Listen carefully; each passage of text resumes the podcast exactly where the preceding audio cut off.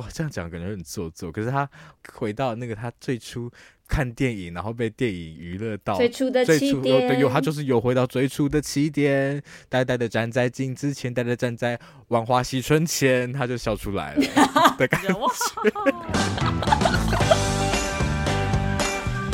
大家好，欢迎来到三嘴三舌九十六尺，我是王优，我是马德，我是硕翔。马德，你真的不会离麦克风太远了吗？真的吗？太远了吗？对，你跟麦克风之间有一个很大的类似棉被的东西。还好啦，今天寒我刚我刚刚把它移过来，太冷了。没有，我今天就是没有听我妈妈的话，哦，没有听我堂哥的话，听我妈妈的话，然后呢就受寒了。所以我现在包得紧紧的，但我觉得我内心还是很冷。我真的是安娜哎，我现在真的是安娜。安娜不是就是被那个 Elsa 击中那个心，我现在有种心很冷的感觉。好担心你哦。对啊，我今天要早点睡觉。很遗憾呢。好好好，那我们赶快录一段。我们提一些暖心的留言。好，我们首先呢要先来。感谢一下，这已经这件事情其实已经很久了，但我们一直忘了在节目里面感谢。那就是我们有一个很可爱的听众，他叫 Even，然后呢，Even 他去意大利玩的时候，给我们捎来了一些纪念品，还就是就是真的很可爱，超级可爱。他写了明信片，然后呢，买了一个就是非常别具意义的纪念品。我们之前其实有在线动分享过硬币，没错。很棒，很美，月球之旅超漂亮，真的超美的。然后目前是由我们的神马，你在说什么？马德剪刀手在他的剪辑室里面坐镇，保佑三嘴一切顺利。真的非常感谢，好开心哦，超暖，超级谢谢伊文，好别具意义哦，真的谢谢，真的谢谢，谢谢你，好感动哦。好。再来，我们来阅读一个 Apple Podcast 的新留言，好开心哦！我每次都觉得大家怎么都不留言，然后谢谢这这个礼拜我们有 Judy Ho Ho，也是我们的老听众，oh, 总是非常给予坚定支持的 Judy，他对于我们一百一十五集有所回应，然后标题是属于二零二二的歌，他说。第一次用 Apple Podcast 留言给三嘴呐喊，我就是用 Spotify 听歌，但用 Apple 听 Podcast 的人就在这好吗？说详数据 是在这里。好，你好，你好，一直以来都很爱三嘴，但选在二零二三要开启的这一集留言给三嘴，除了想分享二零二二的爱歌，更多的是给自己一个全新的开始。二零二二 Spotify 总结我的第一名遥遥领先是 Nicki 的 Oceans and Engines。因为在二零二二的下半结束了陪伴自己五年多的感情，从此夜深人静的时候就会一直循环这首歌，歌词真的代入感太强，是我的年度酷酷歌。希望二零二三可以顺利摆脱它。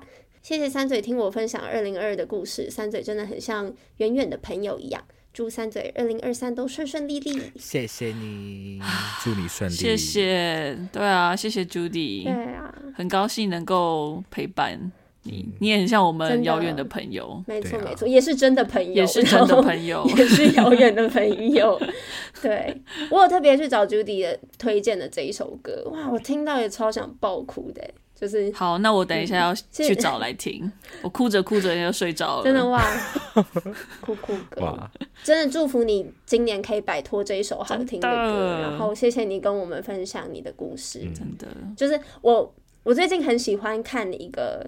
不知道你们知不知道一个叫做 Chicken Shop Date 的节目？不知道、欸，我超级喜欢的，大家可以去查。反正就是那个女主持人，她会找一些名人，然后在炸鸡店里面约会。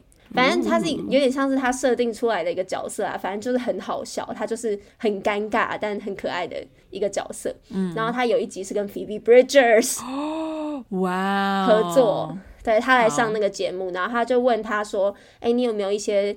治愈心碎的方法，嗯哼，然后 Phoebe Bridgers 就说：“如果我我知道怎么 get over 心碎的话，那我应该就不会写歌了。”没有啊，但是他后面有说，他后面有说，他对于心碎的理解应该就是，虽然你不能强迫他，就是你不能强迫自己就是好起来，感觉你不能强迫自己好起来，但是你会好起来，对，只是你没有办法现在马上强迫，但这件事情终究会发生，嗯。所以相信你有一天一定可以摆脱这首歌，可以会的。好，赞，没问题。新年快乐，大家！新年快乐！好，还在新年快乐，都已经耶？哎，我们每次都新年快乐好久哦，对啊，超赞的，开工大吉啦，大家！嗯，好。哎，二月很难熬哎，工作天超超难熬，想到就好生气哦。我已经想要请假了。对啊，我也想请。对啊，有点太夸张，对不对？你们不觉得有点太？我觉得有点太夸张了，是会真的是会生气的地步哎。二月都已经没几天了，到底想怎样？对啊。好啦，好啦，大家加油，加油。我没动力继续讲下，还是这一集就闲聊。可以的，对，三十分钟再开始聊芭比。我们本来就是要闲聊的。十分钟。好啦，开始，Go。好啦，巴比伦，巴比伦，巴比伦，巴比伦，怎样啦？巴比伦怎么了？好，我们今天要来聊《巴比伦》这部电影。OK，啊、那我们现在简介这部电影哦。这部电影是在讲一九二零年代末好莱坞电影工业的更迭与变化，从无声电影到有声电影发生了什么事情，然后从电影产业里面不同的角色，无论是大明星、呃新小明星。中明星、小明星、大明星、小明星，对，可能有一些中明星，然后到譬如说制片啊，或者是导演啊，或者是录音师啊等等，就是各种角色，我们可以看这其中到底发生了什么变化，然后当中有非常多炫目的、迷人的、可怕的、很丰富的故事在里头。整个片长总共有三个小时，好长。我在看电影之前。就我们已经开车出发前往电影院的那个时候，我才发现这个片场，然后我就不敢跟我妈讲。我就终于这件事情，欸，你是跟你妈一起看的哦？对啊，我好奇妈妈的感想。她睽违三年踏进电影，然后就看巴比伦。对，然后就看巴比伦，但是她在家里看了很多啦。三个小时啊，对，很超值啦，值回票价，虽然可能会多加二十块而已。对对，哎，而且我要跟大家分享一下，这真的是闲聊的部分。但因为那个时候我们在台南，啊，然后呢，我们就在台南的影城，哇，真的超赞。真是赞到不行哦！原来全台最棒的影城在台南吗？哎、欸，我觉得有可能在台南，因为呢，它就是一样是沙发椅，嗯、你知道，我们那个 我们没得选，它就只有这部，它就只有那个影厅，但不是那种很下线的，是你可以自自动调整，那个椅背还可以电动的，只是我没有体验到这一块。是可以按摩的吗？我听 我姐说的，可能就只差不能按摩而已，但是那个你可以自己调整。哎、欸，最重点哦，它那个票还有再付一个爆米花跟一个饮料。那你们猜票价多少钱？这样多少钱？我猜四百。马德猜多少？三百。三百一耶！这么滑哦，真的假的？对啊，很滑哎，很滑，超滑！而且因为你知道，三个小时以上的电影还会加价，所以它原本其实是两百多块。哦，你看，超级便宜，两百九吧？原本你看三百块，很赞。没有，我的重点是我猜的蛮准的。哇哦哦哦，你很厉害，谢谢。章鱼哥马德，为什么会说？那哎，章鱼哥是章鱼哥吗？对啊，是章鱼。是海绵宝宝那个章鱼哥吗？但是预测那个他也叫章鱼哥，毕竟他就是盗墓那个章鱼哥，没错。哦，原来是这样。但想要访问一下王优，所以三个小时的片，母亲有睡着的迹象吗？尤其他就躺在沙发上。我们有五位与会的嘉宾，就是我母亲、我姐姐、我堂哥跟我阿静，嗯，还有我。然后睡着的比例是六十趴，就是有三个人睡着。太高了啦！但是我姐强调说，因为她很累啊，她最近看什么电影都会睡着，就工作太辛苦了这样。然后其他两个就是长辈，是长辈累了。啊，我妈只有睡一点点，她只有睡一点点。嗯嗯，好，OK，对，主要是这样。大家可以分享我妈的评分，因为她有评分。好，谢谢。哦，真的，我很好奇，我最今天今天最好奇是这个。真的，哎、欸，干嘛对他这么有兴趣？好，那我们来出评嘛，直接来，一到十分，三嘴的喜爱分数是多少呢？好，三二一，八点一。六。哦，好喜欢的分数哦，哦，有一点，好赞哦，有点小参差哦。硕翔是多少？我是七。哦，硕翔，嗯。你的分数跟我妈一样，真的啊？你是我妈，我就是你妈的知己啊！你是你我优妈妈，我在讲什么？你是你妈，寿太郎是优妈，好感人的一集哦。他也是给七分吗？真的相认，对他给七分。可是这个电影很不吉利耶，妈妈真的可以接受吗？哦，我跟你讲，我跟你讲，我原本超担心，而且是在过年期间，我真的是冒好几把冷汗，因为很多人丧命，然后我就是很担心。不过他很红啊。我说里面的很红啊，里面整个色调都很红，然后 Margot Robbie 超红的，对啊。我觉得主要是就是过世没关系，但没有那个模型那，他应该就还好。哦，可以死人，但是不要有鬼。鬼怪啦，我抓到王优妈的原则了，因为你就是也不是哦，也不是这样，也是不要一直讲死会比较好。好吧，哦，对，当然他没有讲，他就是直接死掉了。好，那先 好，等下，那我们先来讲马德最低分，来章鱼哥说一下我。我必须先说，我这次很乖，我这次观影前完全就是避开关于他的所有评价，就我只知道他的导演是谁，但是就是看到剧照之后，我就觉得风格应该跟过去的片很不一样，所以在看之前，我其实对这部片导演是谁，就是拍《La La Land》跟《进击的鼓手》，《进击的鼓手》赞，对，所以我在看这部片之前没有对他有任何的预设或者是想法，然后我也不知道他在演的是什么东西。那看完之后，我觉得它不会不好看，然后我看了也没有不喜欢，但是我觉得除了几幕之外，好像没有太多的感动。整体而言，也觉得题材上没有特别有新意，就觉得好像在看看过的东西。然后这方面，我觉得我等下可以再讲，嗯、再多讲一点。但我先这边先讲这样。好。很赞，谢谢马德。好，硕翔呢？硕翔给七分，跟我妈一样。要强调跟你妈，我觉得 可能有一点点类似，就是有些人会说他，嗯、我有看到评价会觉得他太太乱嘛，但我其实不觉得他乱，我反而觉得他就是极度工整的一部片呐、啊。然后工整到其实没有太多的惊喜，嗯、因为你就知道他要讲好莱坞的历史，然后尤其到结尾的部分，我自己觉得结尾有一点太苍白了。会让我觉得哇，三白的意思是，就是他花了这么大的篇幅在讲一个这么大时代的故事，然后他收的很安全吗？我不知道怎么讲。嗯哦嗯哦，我懂你意思。然后一样是跟马德就觉得嗯，好像没有想象中没有预期的感动。嗯，对我自己来说。哦，了解。我觉得我自己啊，我自己给蛮高分的。我觉得最主要是因为。配乐哦，因为我觉得导演跟配乐对我来说真的就是天作之合。就我真的太爱、太爱、太爱这个 composer，就是他真的很棒。La La Land 就是他们很多次合作，但是我觉得我这么喜欢 La La Land 的原因也是因为他，不止因为他，但我觉得很主要是因为他。嗯，然后音乐在这个导演的作品当中都占了非常非常重要，就是会非常非常出彩的一环，所以。我个人就是很容易受音乐牵引，所以我觉得我很一大部分分数是给他。嗯，然后回应到刚刚马德说的，其中一点其实是因为我觉得我自己没有看过太多类似在讲好莱坞这个年代的故事，因为很多人说像是。因为导演很爱万花嬉春，嗯，然后就是很多地方，无论是拉拉 land 或者是巴比伦，都有很多致敬的地方。然后如果看过万花嬉春，或者是看过从前有个好莱坞，有个好莱坞，嗯，对，或者是大艺术家，就很多人说有很相关的叙述，或者是对于电影史的致敬。但是呢，有趣的就是我个人都只有听过他们，然后呢还没有看过他们，所以我觉得会蛮影响我的判断。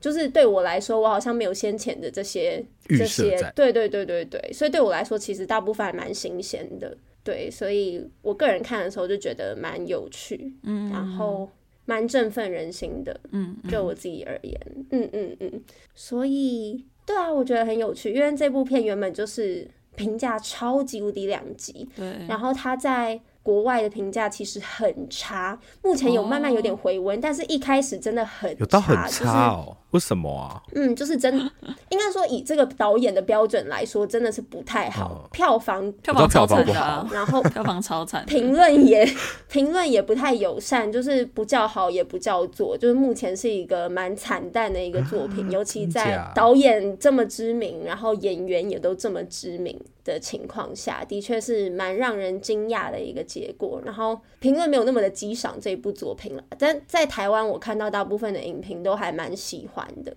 但是也有一些就是大家的意见也蛮不一样的啊。嗯、对我个人也蛮喜欢 Reggie 我们的好朋友他写的评论，嗯，对他的评论我觉得跟可能跟马德的方向就比较类似，我觉得你们也说都说的不错，就是可能看完没有太多觉得很。惊喜嘛？很创新的地方，我记得他有写到说，他自己就会蛮期待导演，感觉应该要感觉开创其他的东西，而不是感觉一直在回顾，因为感觉也有其他人做过相同的回顾，类似这样的评论。嗯，对啊，但是三个小时还是一个蛮丰富的体验，然后在大荧幕上面看，其实也蛮震撼的。嗯，他真的夹杂很多东西，是是是，所以也蛮推荐大家去看看的。那我们今天就先从它的名字开始，好啊，由这一点来放大。所谓巴比伦，大家看巴比伦，就像是我骗我妈进去电影院的时候，她根本也不知道那是什么东西。对，巴比伦有点难看出来到底是要演什么，所以我的另一个妈妈可不可以？来，不是说好，是马德要先讲吗？来不及了，马德先。哎、欸，马德也是我另一个妈妈，你忘记我也有称呼你你这家庭很多元，真的很特殊哎。我妈怎么那么？那我先邀请另外一个妈妈讲好不好？我这边补充。好，到底是妈妈一号、二号、二号。巴比伦首先会很直接想到，它曾经是世界上最大的城市嘛。就是非常繁华，然后各种可能科技发展啊、艺术创作啊都在那里发生。但是随着时光流逝，最终同样也是陨落了嘛。所以就是我们不是有听说过那个被称为古代世界七大奇迹之一的巴比伦空中花园？嗯，然后它也是就是至今唯一没有被找到正确位置的奇迹，扩张扩奇迹。因为一直都没被找到，甚至有人说它或许从未存在过嘛。嗯，那其实这个城市的故事其实就跟这部电影的设定就是很像，就是一个华丽无比，然后金光闪闪的二零年代。其实有一点会让人想到那个《大亨小传》嘛，对。嗯、然后在看的时候，哦，而且我突然想到，就是二零一三年的电影版也有 Tobey Maguire，我觉得这还蛮小，就这个小连接，完全不一样的，对对对，但是同个演员，反正总之就是。那时候的好莱坞是大片场式的，就是拍默片，然后养明星。但是之后在二零代末期，就是因为那个第一部有声电影嘛，在一九二七年出来《爵士歌手》嘛，然后开始进入有声电影时期。所以就是曾经风靡一时的巨星就这样慢慢的消逝，然后电影的黄金时代也应该说。好莱坞电影它开始转变成一个不同的样貌，然后当然随之而来也是三零年代的那个经济大萧条嘛，对啊，所以就是其实这段历史刚刚前面有提到说万花西村，这个万花西村也已经讲过了，就是二零年代然后到三零年代的那个无声电影到有声电影的转换。然后我觉得呃，在关于回到巴比伦这个这这个名称，另外一个我觉得比较浪漫的联想，可以说浪漫嘛，反正就是那个神话中的巴别塔嘛。因为巴别塔其实也是在巴比伦，然后它的故事其实就是过去人类曾是一个统一的，然后团结合作，因为我们讲着同一个语言，然后这群人他们决定要一起建造一座城市跟一个高塔直达天际。不过就是那个神亚维他发现这件事情，他又很不爽，他就决定要让人类彼此之间说起不同的语言。然后让他们无法理解对方，结果后来就四散各地。然后巴别塔这个直闯云霄的这个愿望，当然也就没有实现。就我们过去好像是在讲巴别塔这个故事是一个有点类似伊卡洛斯吧，就是在讲一种我们的骄傲，然后带来一种惩罚。但我觉得从另一个角度来看的话，刚刚说巴比伦好像是在讲那个好莱坞电影，但我觉得可以放大来看，或许可以把它看作那个时代的美国。然后巴别塔则是那个时候的好莱坞电影。就是电影的影像，它成为了一个不太需要赘述，大家用看的就能懂的一个核心语言。然后不只是观众可以，就是很容易的被打动，那些创作者、那些明星，他们好像也很清楚知道说观众想要的是什么。但是这个黄金时代就是冲得太高了，然后可以把这个科技的演变，这个有声科技视为压尾的一个存在，就是默片的盛况，它终究还是要幻灭的。然后大家也是因为声音的出现，就好像是语言开始不同了，变得越来越多元。嗯、然后那个地方的人开始不懂，不懂所有事情，不懂新的拍摄方式、叙事方式、演绎方式，然后也不懂为什么曾经可以，现在不行，也不懂就是到底什么东西变了，然后变大家都很不知所措。所以我觉得巴比伦应该就是有一点点这样的象征意味吧。嗯，我觉得。接着马德的话讲，巴比伦它除了刚刚马德提到的这个巴别塔的很知名的神话故事之外，它还有另外一个蛮重要的宗教意象，就是大家历史课可能有学过一个。历史事件叫做巴比伦之囚，它就是发生在尼布甲尼撒二世他在统治新巴比伦王国王国的时候，他的版图一直扩张扩张，直到他最后把耶路撒冷整个吃掉，然后他把所有犹太教神庙都就是纵火，然后整个烧掉，然后等于说那些很多的文化古迹都毁于一旦，而且呃那些犹太人就沦为了巴比伦的阶下囚的这一种概念。那其实，在宗教的意象，因为旧约它其实比较是犹太人的。视角在看，所以他们会把这一段诠释成是上帝为了要惩罚，比如说犹太人他们崇拜偶像，或是他们不懂节度的这一些罪恶，然后派了尼布甲尼撒二世来惩罚他们，然后他们也在这一个囚禁的过程中去学会如何服膺于神的旨意这样的概念。所以在这样的呃宗教传统之中，巴比伦它其实有点像是一个类似罪恶之城的。感觉，嗯，那其实这个意向也后来一直一直延伸到很多的作品里面，比方说马德刚好提到费兹杰罗，其实费兹杰罗还有写过一个短篇小说，就叫做中文应该叫做《重访巴比伦》或是《回访巴比伦》。他其实男主角也是一个在一九二零年代，就是一样是同一个年代，在一九二零年代，然后在美国的是那个年代，对，没有错，他就是专门写那个年代事情的人。然后他是在大概一九三零年多的时候回到了他从前，就是有点像有点像电影最后那个那个人，他叫什么名字？对，Money 他回到了片场的这种感觉，他在看他，他跟他以前就是很常聊天的一个 bartender 讲起他们以前的故事，但他却发现他完全感受不到他以前那种悸动，嗯、就是他以前他在一九二零年代所，比如说花天酒地啊，然后。就是整天找女人啊，这种心情，在一九三零年代，因为大家知道，其实美国在一九三零年代就发生了经济大萧条嘛，所以他等于说从这个个人的前后转变，看了美国从二零年代转变到三零年代。那在经济上的转变，但同时在这部电影的话，其实也可以看到类似的痕迹，只是这部电影比较强调的是电影它从无声转到有声的时候，然后整个体制发生的变化对这群人造成的影响。所以我觉得蛮有趣的，就是巴比伦它就是一个。呃，很很强大的意象。那它作为这部片的片名，嗯、其实我是我有一点点点小小意见的。怎么说呢？嗯、就是就像喜欢网友说的，就是如果你不知道这部片，你不知道巴比伦是什么的人，你看完你也不会不会知道巴比伦是什么。可你如果大概知道巴比伦是什么的人，你就会觉得我早就被爆雷啦。就是我我大概从一开始就知道你要干嘛了，嗯、然后后面大家也知道最后有一个类似比较惊悚的画面嘛。那个出来的时候。就觉得哦，嗯，就是会这样子，它就是会崩坏啊。然后对，你要把它用的很恐怖、oh. 啊。可是就是我会觉得哦，好像没有太多的惊喜，嗯、会觉得你已经知道有一点，就觉得巴比伦的意象有点太明显了。嗯，Mother knows best，、嗯、真的。网友吗？三号，谢谢妈。这太令人困惑，我们要停止这个称号。对，我刚我刚怎么样听不懂？谢谢两位妈妈提供的见解，哎、欸，很有趣，哎，超棒的，从各个层面。我跟你讲，我们听众就是有爱听这一种，他们两个还就一开始还是很不满，我总爱没有不满，我们只是好好奇，我们对我们只是有点有点疑虑而已。对，因为他们每次都讲的很好听，对不对，各位？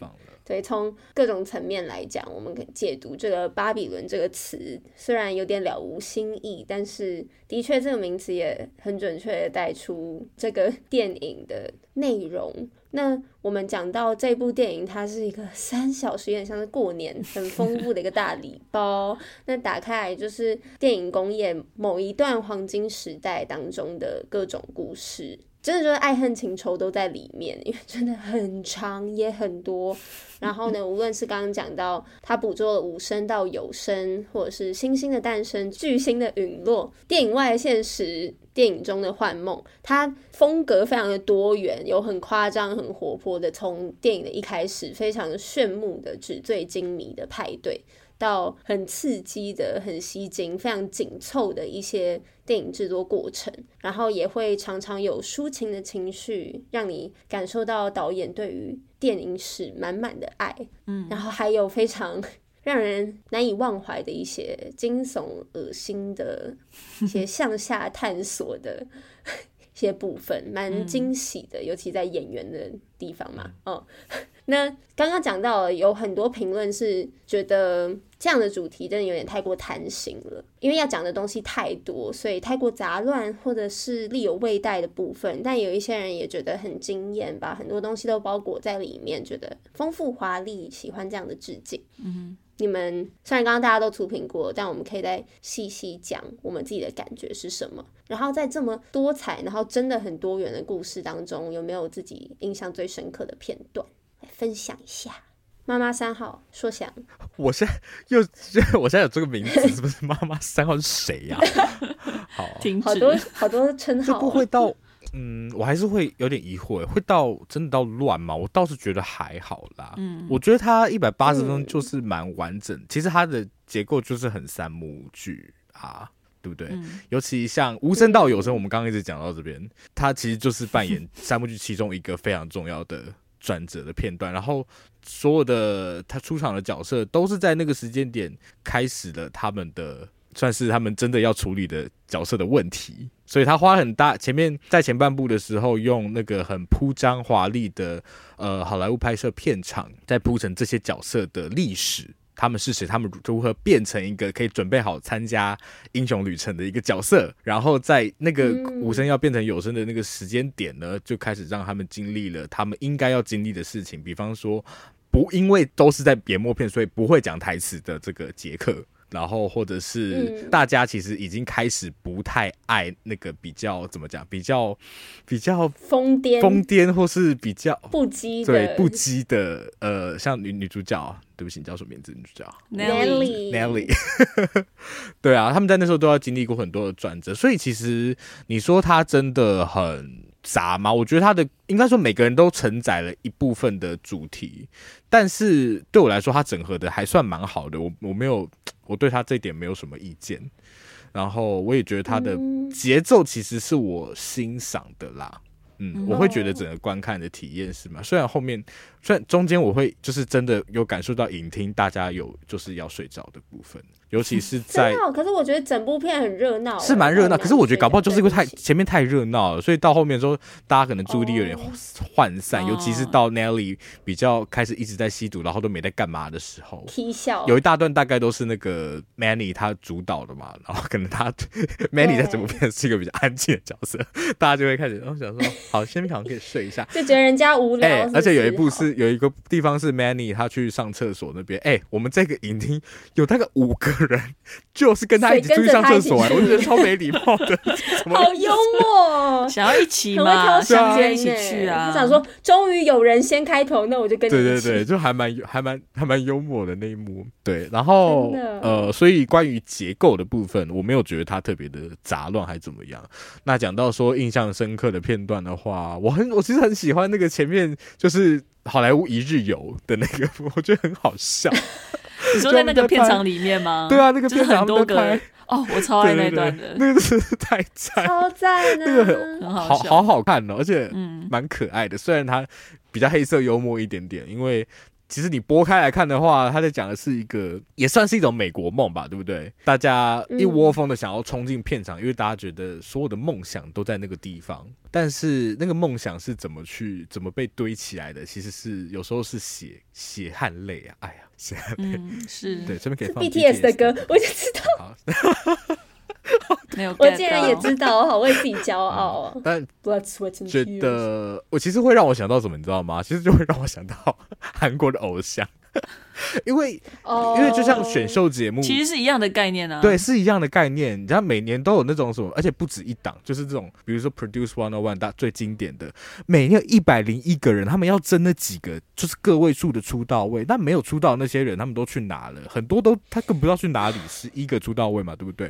比如像你看中国也有，然后有时候就是你知道这一档这一季做女生，下一季做男生，所以到底多有多少的练习生他们在争上这个节目的位置？然后上这个节目之后，他们还不是所有人都可以出道哦。那你出道之后，大部分也都不红啊。所以其实那个梦想，它被堆在那边，就是让大家敬仰。其实就是怎么讲，他把所有的风险，你可以看到那个梦想被挂那么高，然后那个风险就是被分散到所有去追梦的那些人。但是真的尝到、真的碰到那个梦想的人，就是微微的几个，就是在这部片里面，就是那几个大明星而已。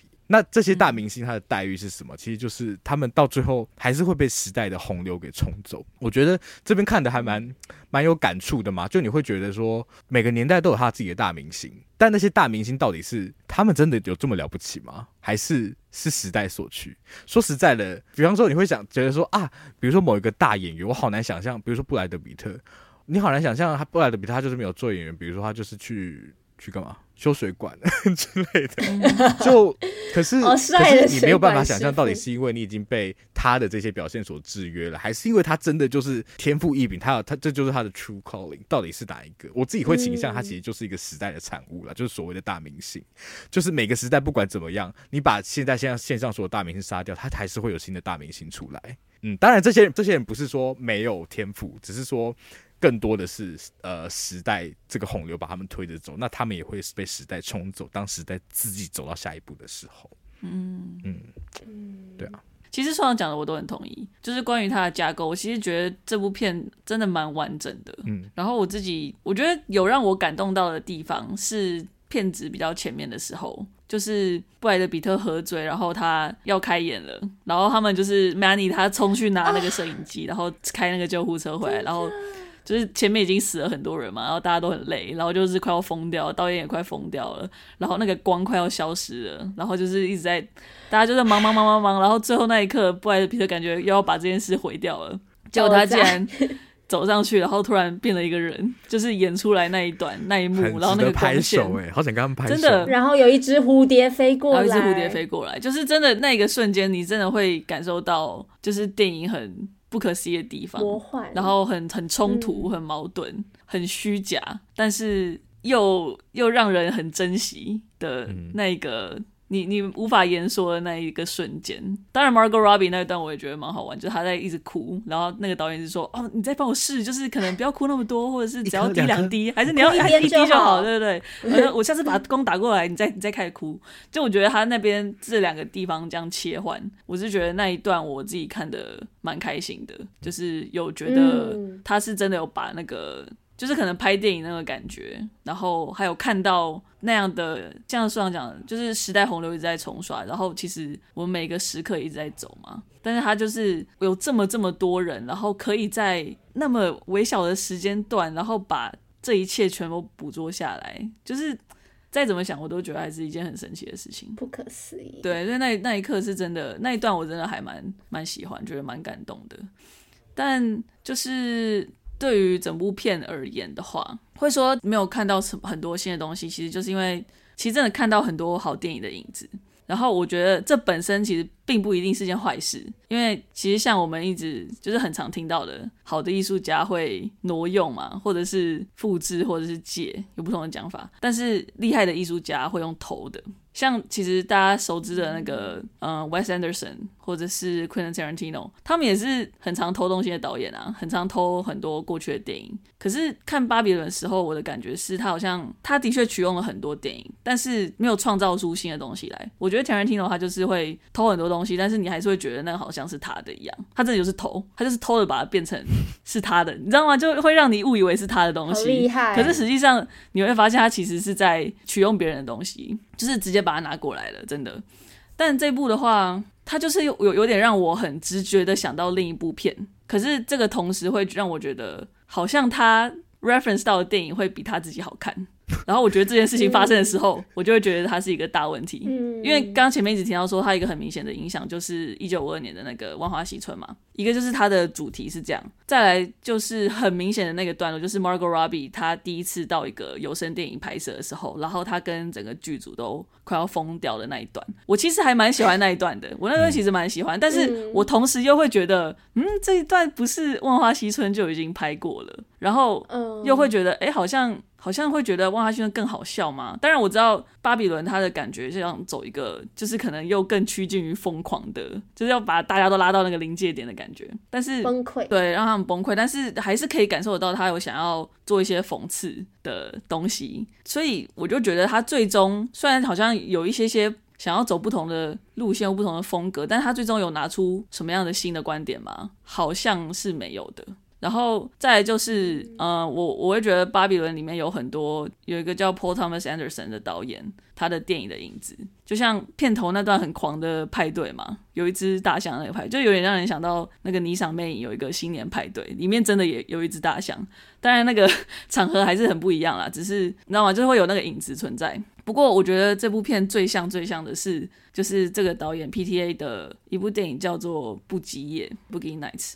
嗯，我我会大跟大家简单讲一下《Boogie Nights》它的故事，我觉得你们就会觉得说，巴比伦的大架构，甚至是一些情节片段、一些画面都跟他很像。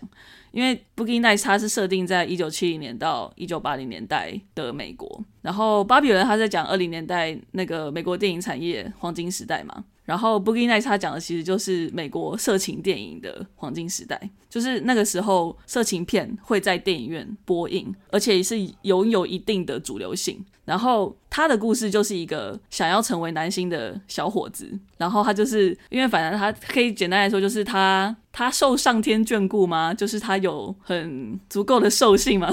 简单讲是这样子，反正就是他很适合拍 A 片就对了。嗯、所以他就是一个想要成为男星的小子，然后他也有这个天赋，扩容扩天赋可以让他进入这个产业。恭喜他！他就想要打进色情片界，他就认识了一个色情电影的大制片。就像 Manny 他遇到了布莱德比特，就是一个已经在这个圈子里面很成功的人，嗯、对，然后他就进去，然后慢慢往上爬，然后最后就是一群就是来自不同地方的人，然后他们成了一个就是这个色情电影圈辉煌一时，但是后来录影带这个新的科技兴起，所以色情电影业就开始慢慢没落了，就是。这整个大架构就跟这个完全一模一样啊，对，没错。然后不只是这样，就是它还有很多片段，像是片头那个肥肥的富豪，那个巴比伦片头的肥肥富豪，他不是跟一个年轻貌美的女生玩吗？那个女生她后来就 OD 了，嗯，不羁夜也有玩，也有这一段，哦，真的，在一个派对上，OK，对。然后后来的那个误闯黑社会，就是进入到一个他们无法 handle 的那个世界，嗯就是其实这件事情在不羁夜也有类似的，就是他们碰到了一个。就是真的那种坏坏的、很可怕的人。当然，我觉得这一部更可怕啦。巴比伦把他弄得更可怕，但是他超可怕，超级可怕。但是他有一些想要弄的那个节奏感，像是他的那个，他不是有个罗罗一直在旁边吐口水嘛，然后一直打断他们的那个思绪，这个感觉。不羁夜里面有一段是他旁边一直有个人一直在那边放鞭炮，然后他就一直这样。就是我觉得那个那个那个紧张的感觉，虽然不接他的那个恐怖程度没有巴比伦那么强，但是我的那个紧张感反而还比较强烈。我不知道为什么，那时候他制造出来的感觉，我反而会觉得比较可怕。我我觉得像芭比，我觉得是恶心，就是他最后那个吃老鼠。老师的那个哦，不行，真的不行，超级恶心，不行，真的不行，我真的哦，对啊，所以就是讨厌那一幕，对啊，那好可怕哦，好吃，笑死。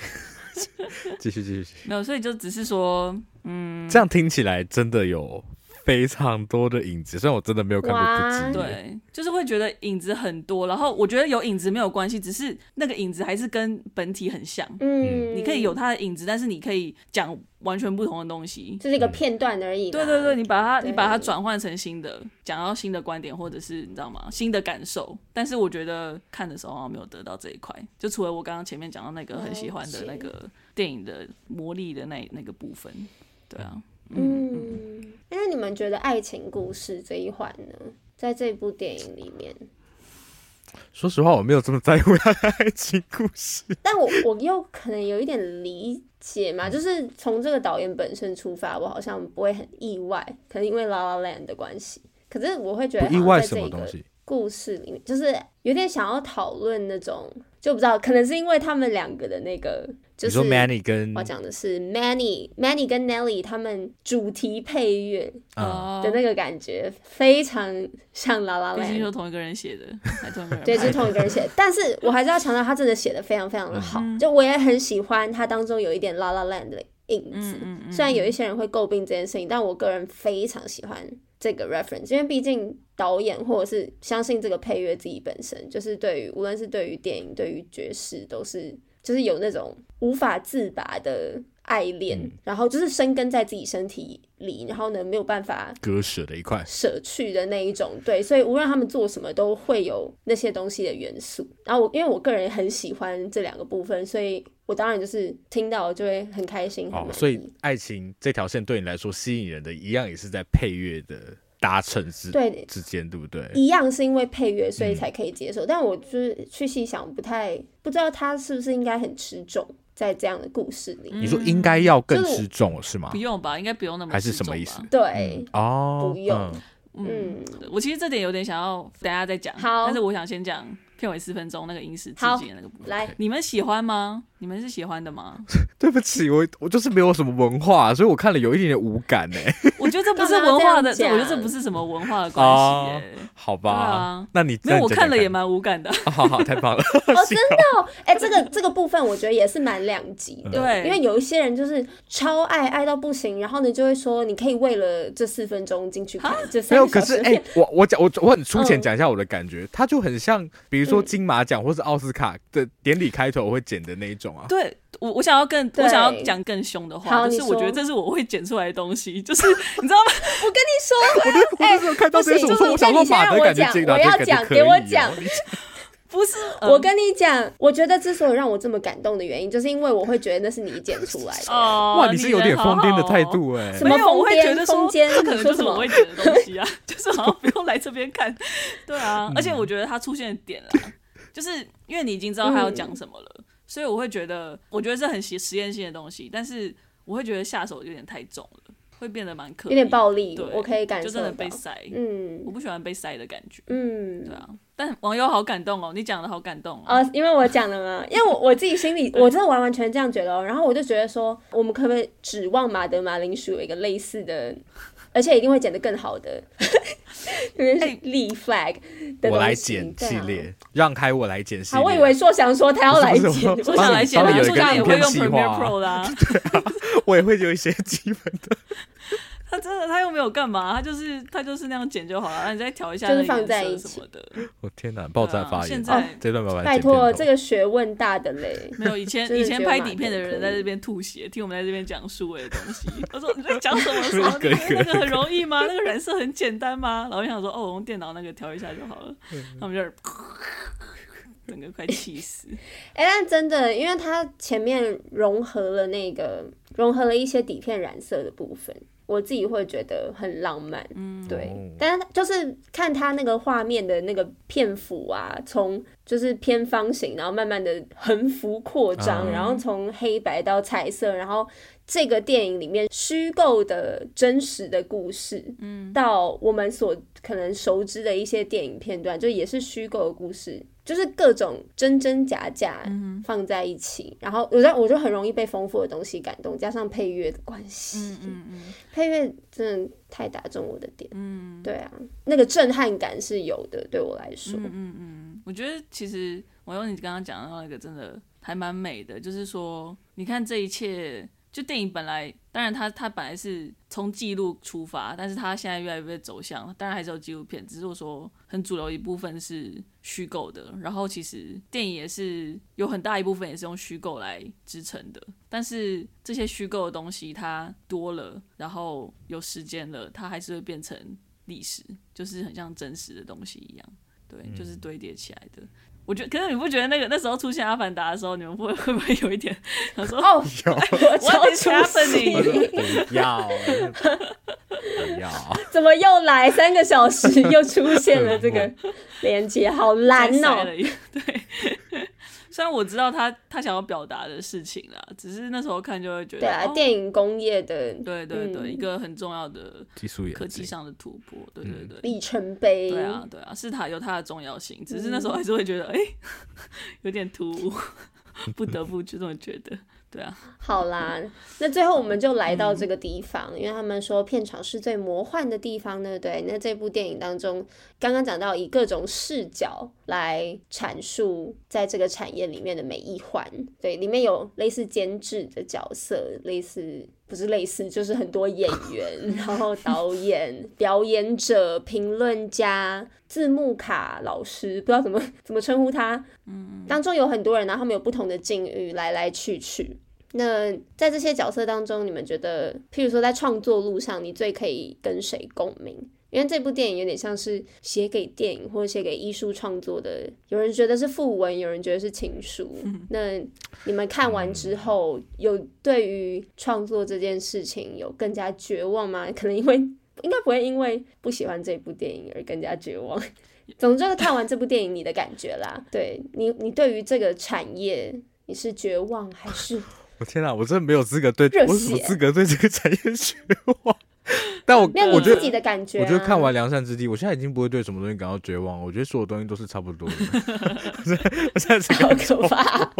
你在 medium place 是吗？对对对，我现在都觉得其实都差不多啦，就有好有坏啊，有好有坏。OK，那呃，我觉得有一个蛮有趣的，你说呃，有些人觉得是给电影的附文，有些人觉得是情书，对不对？对，这个差别是不是在 Manny 这个角色？因为电影的最后是收束在 Manny 进戏院看了《万花嬉春》嘛，就是马德刚刚提到的在，在呃这部电影中非常多影子，甚至有真实出现的这一部《万花嬉春》，然后他就是在扮演一九二，就是那个时代的事情。那巴比伦其实也是在扮演这个年代的事情。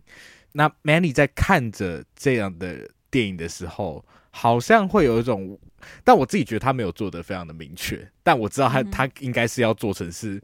Manny 在看这个，在看《万花新春》，就像是我们在看《巴比伦》的感觉。哦，嗯，因为他最后甚至的确没有做得很好。对啊，我会有有些镜头会有点小疑惑，比方说他有一个很明，就是那种俯视，对不对？然后扫观众席那一种。但我不太确定他要干嘛。那、嗯、我猜他要这个，我我记得那一幕，对我自己猜他要这个，他要这个，应该就是对，就是觉得说哦，就是我们现在，譬如说你往旁边一看，这样一排。可是为什么？那为什么是选择俯视、啊？坐在观众席的。好，我我自己好，我我自己在这边说，这边检讨他，我不要检讨他，我只是对这对这一整串就是有点疑惑，就是感觉我好像好，我我也是猜他可能想要这么做，然后呢，基于我这个猜测呢，我会觉得他好像就很明确是一个情书啊。因为 Manny 最后就笑了，那他这个笑，但他这个笑是什么意思？因为他前面可能看到《万花西春》的在演那段，他会觉得有点感伤吧。那个就是一个他回不去的，就是啊，一个一个一个我的少女时代，对他他的少女时代，所以那个《万花西春》就 是 Manny 的少女时代。那他最后笑了是为什么呢？或许他哇这样讲感觉很做作，可是他回到那个他最初。看电影，然后被电影娱乐到最初的起点，对，有他就是有回到最初的起点，呆呆的站在镜子前，呆呆站在万花嬉春前，他就笑出来了 的感觉。我，对啊。那我我会觉得他很明确是一个对电影的情书，但我会有点宁愿他是一个副文，因为我觉得他如果是一个副文的话，可能会引起更多的我们反思这件事情的空间吗？他不敢，嗯，对啊，我也觉得他，我觉得其实那个笑就会觉得，我觉得他不是敢不敢的问题，我觉得是因为导演本身的态度吧。哦，他自己感觉还是充满热情的人，虽然在这个作品的滑铁卢之后，不知道 他会不会，说不定下一步就是副文了啦，就笑不出来了，被你这个 糗。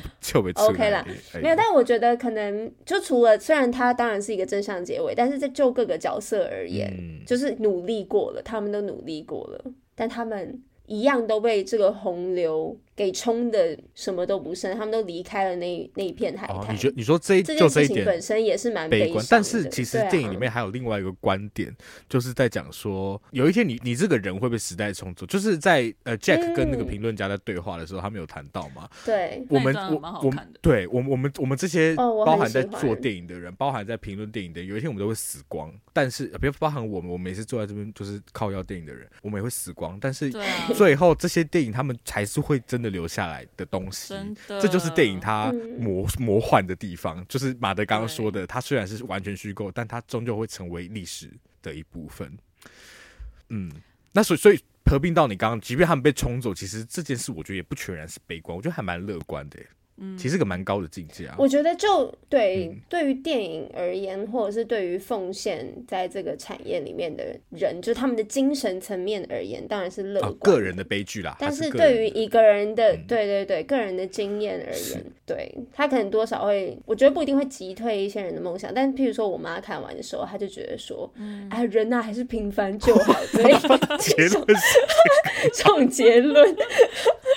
妈不是要去演电影，对啊，我以为妈妈说我也想拍电影之类的。妈说平凡就好。OK OK。对啊，不过我真的觉得电影是，就片中讲到刚刚所想要提到，就是是真，我我有时候真的会忘记有一些我很喜欢的演员，就他们已经过世了，但我在重看他们片的时候，我真的会忘记他们已经过世了。我真的会有一种，嗯，就是对啊，会觉得会会觉得他他既然已经走了，会觉得他就在那里，很怪，我会觉得很怪，就想看完之后想到说他们走了，才会觉得嗯，有吗？因为刚刚就觉得看着就就很真实啊，对啊，所以就我觉得那也是、嗯、对，也是很不可思议的地方，魔幻啦，很魔幻的，魔幻啦，真的魔幻啊，魔幻力量，对啊。不过讲到我刚刚前面有提到那个爱情故事的部分嘛，我觉得这个对你说，因为讲到说其实被时代淘汰，其实真正被时代淘汰的感觉就是 Jack 啊。其他人老实说，因为他核心想要讲一个给电影的情书嘛，但是他又像网友讲的这个很多的那个爱情故事，应该说比重放很大的爱情故事。因为最后面其实让 Manny 他离开电影界的，并不是电影变化的本身，本身是因为他爱 Nelly，、嗯、然后 Nelly 在那边疯来疯去，然后就是对。对，然后让他就是不小心碰到了那个可怕的第一代蜘蛛人蜘蛛蜘蛛人，然后呢 就就被迫要离开好莱坞。对，所以就是其实你不觉得他其实有点好像在这个部分又没有真的扣到他好像最大的核心的主题。Oh, 然后在讲对电影的热爱的时候，嗯、其实我觉得对 Manny 而言。有他们最刚开始，Manny 跟 Nelly 相遇的时候讲的那一段，他们两个分享彼此对电影的热爱。但是之后我们看到的是 Manny，他的确往上爬，在电影界往上爬，但是他那个对电影的热忱还在吗？其实看好像也没有真的看到。对，所以当他后来这样很有点恐怖、有点搞笑、有点荒谬的离开好莱坞之后，又再回来，然后再回顾过去的一切，其实我觉得那个冲击感没有那么强，可能。也是因为这个样子，嗯，说的很好。对，因为他没有，好像没有真的是因为原因不对，对，就是他好像不是因为。电影本身主要好像是 Nelly，但是我觉得好像是想我想要把 Nelly 跟电影绑在一起啦。只是我觉得这件事好像也没有真的，oh. 或者是那个时代的电影，可是好像这件事也没有真的做到，因为毕竟 Manny 他也是有在变成有声之后，他还是有权威的人嘛，努力的在对啊对啊，嗯、所以的确在有会有一点点微微失焦，但是整体看起来还是会觉得还蛮顺的啦。只是我我会在想说，可能没有那么被击中，可能是这个部分。我觉得那个小乱的点可能就是这样，他会想要有一些做呼应，嗯，或者是就是影射寓意的连结，可是去细想之后，好像没有办法真的抓出来搭在一起，对，有点小混乱。不过就角色而言，其实我觉得 Sydney 的故事，我会想蛮想看更多的。就是，而且我觉得他超帅，他就是，我觉得那段真的蛮难受的，就是他 Manny 把那个碳粉给他，然后他他拍完之后，他就觉得，好，我不我不会再回来了。我觉得真的这个就是帅，就是我不要在这个烂地方继续待下去，我可以做选择。他也不抱怨，他就是走，嗯，对，然后自己开拓新的属于他的他的宇宙。然后另外一个我想看到更多人，就是那个 Lady Fei Zhu 还是什么。没有，我是我是认真觉得他是一个 很有趣的角色，就是当然还有他跟 Nelly 啦，他们两个也是想说，哎、欸，oh, 这这我完全没有想到这部片会看到这个东西，欸、但我想说，哎、欸，好意外，超赞的哦！我跟你说，他们接吻的那一刻啊，我妈就是一副那样那这种，就是 惊讶，她就是一副怎么讲，没有看到他来的那种意思。你要带妈妈去看那个关于鬼，我跟变成家人的故事。